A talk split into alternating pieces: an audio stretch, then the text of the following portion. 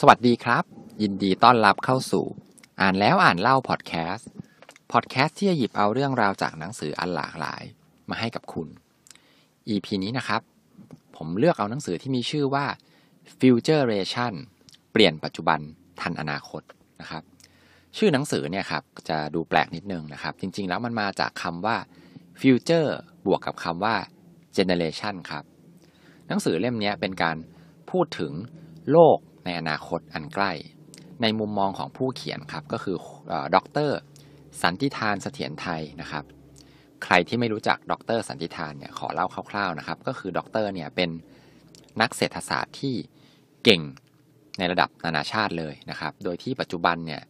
ท่านได้ทำงานอยู่ในบริษัท Sea Group นะครับ ใครไม่รู้จักเนี่ยบริษัท Sea Group เนี่ยครับก็คือเป็นบริษัทแม่ของบริษัท Garena ครับที่เป็นบริษัทเกมชื่อดังนะครับ แล้วก็ เป็นบริษัทแม่ของ Shopee นะครับแอปที่เราน่าจะคุ้นเคยกันเป็นอย่างดีนะครับช้อปปิ้งออนไลน์จุดเด่นนะครับของหนังสือเล่มนี้ก็คือ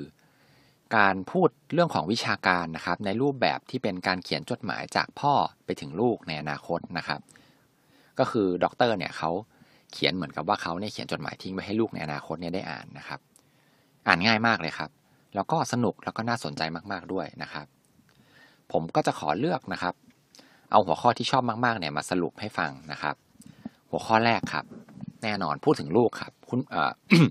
ด็อกเตอร์เนี่ยครับก็เลยพูดถึงเรื่องของการศึกษาในอนาคตครับด็อกเตอร์บอกว่าในโลกอนาคตเนี่ยจะมีการ disrupt เกิดขึ้นนะครับ เยอะมากไม่ว่าจะเป็นในเรื่องของวงการการเงินนะครับ แล้วก็เรื่องของเทคโนโลยีเนี่ยนะครับ คนที่จะอยู่รอดได้เนี่ยในโลกอนาคตเนี่ยควรจะต้องมีทักษะ 3 ประการด้วยกันนะครับ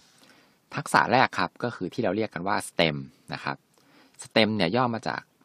STEM นะครับ S ก็คือ Scientist วิทยาศาสตร์ T ก็คือเทคโนโลยีนะครับ E ก็คือ Engineer นะครับ เรื่องของวิศวกรรม แล้วก็ M เนี่ย Mathematics ก็คือคณิตศาสตร์ครับสี่วิชาเหล่านี้ครับ จะช่วยทำให้คนรุ่นใหม่นะครับทำงานร่วมกันนะครับ แล้วก็ประยุกต์ใช้ตัวเทคโนโลยีเนี่ยใหม่ ๆ เนี่ยได้ในยุคที่ มีหุ่นยนต์เกิดขึ้นเยอะนะครับ เรื่องของ AI อะไรพวกนี้ครับ ก็คือสำคัญมาก ๆ เลย STEM นะครับ มีอาจารย์ MIT ท่านหนึ่งพูดเอาไว้ครับ น่าสนใจมากก็คือ ท่านบอกว่า อย่าไปแข่งกับหุ่นยนต์ แต่จงร่วมมือกับหุ่นยนต์ แล้วเราจะก้าวไปได้ไกลกว่าเดิมนะครับ ทักษะที่2ครับก็คือทักษะพฤติกรรมครับ หรือว่าเรียกว่า non cognitive skill นะครับ ก็คืออย่างเช่นในเรื่องของ EQ นะครับ อารมณ์นะฮะเรื่องของการเข้าสังคม แล้วก็การทำงานร่วมกับผู้อื่น แล้วก็การเข้าใจผู้อื่นนะครับ หรือแม้แต่ความวิริยะอุตสาหะนะครับ แล้วก็การมองโลกในแง่ดีนะครับ ทั้งหมดพวกนี้เรียกรวมๆกันว่า ทักษะพฤติกรรมนะครับ ทั้งหมดเนี่ยเป็นทักษะที่หุ่นยนต์ไม่มีนะครับ ก็เลยเป็นทักษะที่เราเนี่ยควรจะมีเอาไว้นะครับ หรือว่าลูกของเราเนี่ยควรจะมีเอาไว้นะครับ สุดท้ายครับ อันที่ 3 ก็คือเป็นเรื่องของการเรียนรู้ตลอดชีวิตหรือว่า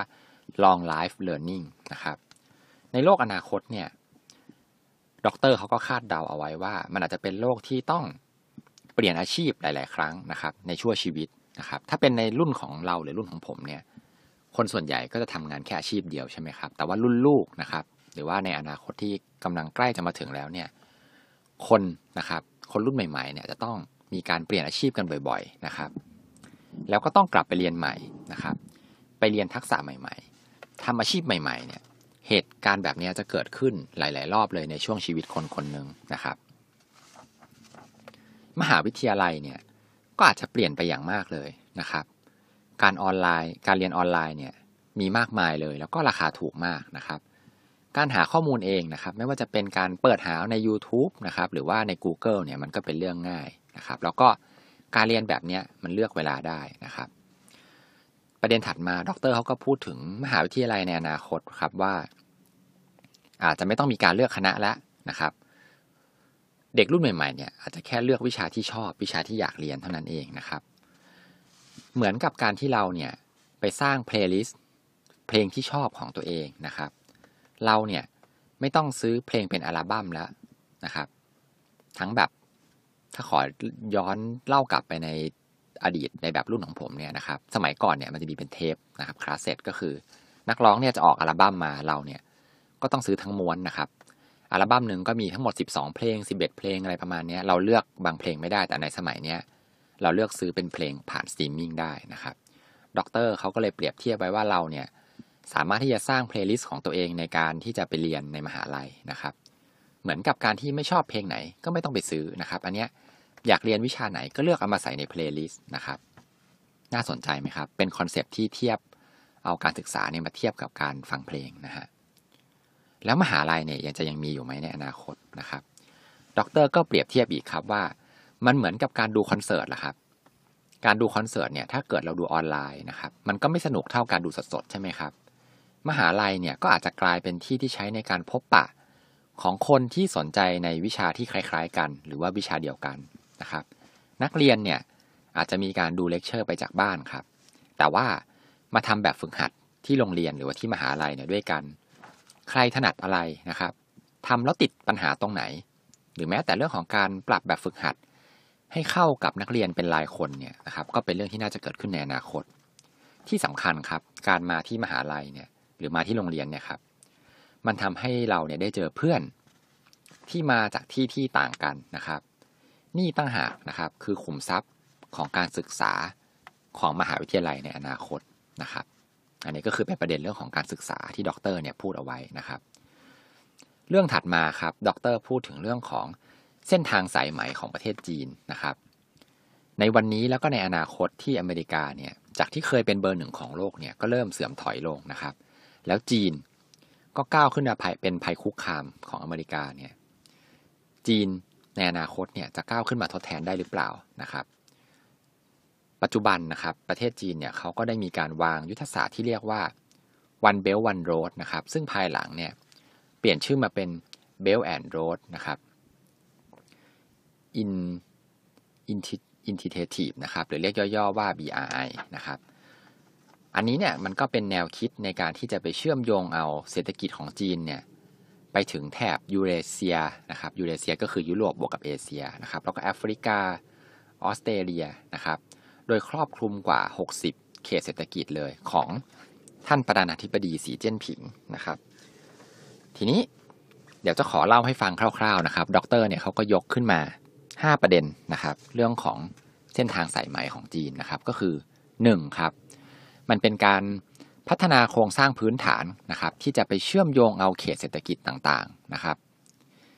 เข้ามารวมกับของจีนนะครับ ก็คือเหมือนเป็นเส้นทางที่ลากผ่านจากจีนไปถึงประเทศต่างๆ ที่จีนสามารถไปถึงได้นะครับ โดยประเด็นสำคัญก็คือใช้เงินทุนของประเทศจีนครับ ผ่านสิ่งที่เรียกว่า Silk Road Fund นะครับ แล้วก็ธนาคาร China Development Bank นะครับสองนะครับ ก็คือ การทำเส้นทางสายไหมเนี่ยมันถือได้ว่าเป็นการสร้างบารมีของจีนในทางเศรษฐกิจนะครับ ซึ่งเป็นภัยคุกคามกับอเมริกาโดยตรงนะฮะสามครับเป็นการพัฒนาดินแดนฝั่งที่ไม่ติดทะเลของจีนนะครับ ยกตัวอย่างเช่น โซนที่ติดกับปากีสถานนะครับ ตรงนี้เนี่ยพอเขาไปเชื่อมเข้ากับประเทศอื่นใช่ไหมครับ มันก็จะทำให้เป็นทางออกนะครับ ทะเลของฝั่งตะวันตกของจีนนะครับ อันนี้เนี่ยก็คือเขาวางแผนเอาไว้แบบ หลายสเต็ปมากนะครับ ประเด็นที่4นะครับก็คือเรื่องของความมั่นคงทางพลังงานของจีนนะครับ ในแผนเส้นทางสายไหมเนี่ยได้มีการวางระบบท่อส่งน้ำมันนะครับ ไม่ว่าจะเป็นจากคาซัคสถานนะครับเชื่อมมาถึงจีนนะครับ แล้วก็มีการลงทุนท่อส่งน้ำมันในพม่าด้วยนะครับ หรือแม้แต่การสร้างรถไฟ high speed นะครับกับประเทศไทยเนี่ยก็ตาม ทั้งหมดทั้งมวลเนี่ยครับ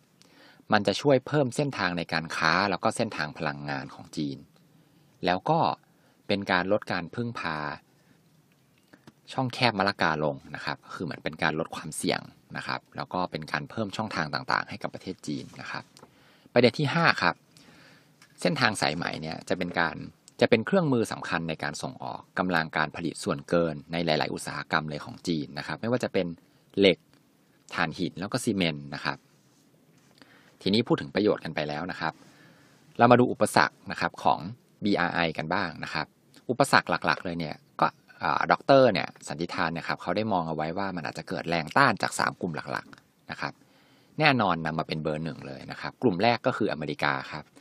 อเมริกาที่เคยเป็นผู้นำมาก่อนเนี่ยเขาก็ไม่น่าจะชอบถูกไหมครับ แต่ว่าอเมริกาเนี่ยเป็นนักเจรจาครับ ดรเนี่ยให้มุมมองที่น่าสนใจไว้ก็คือ ถึงแม้วันนี้เนี่ย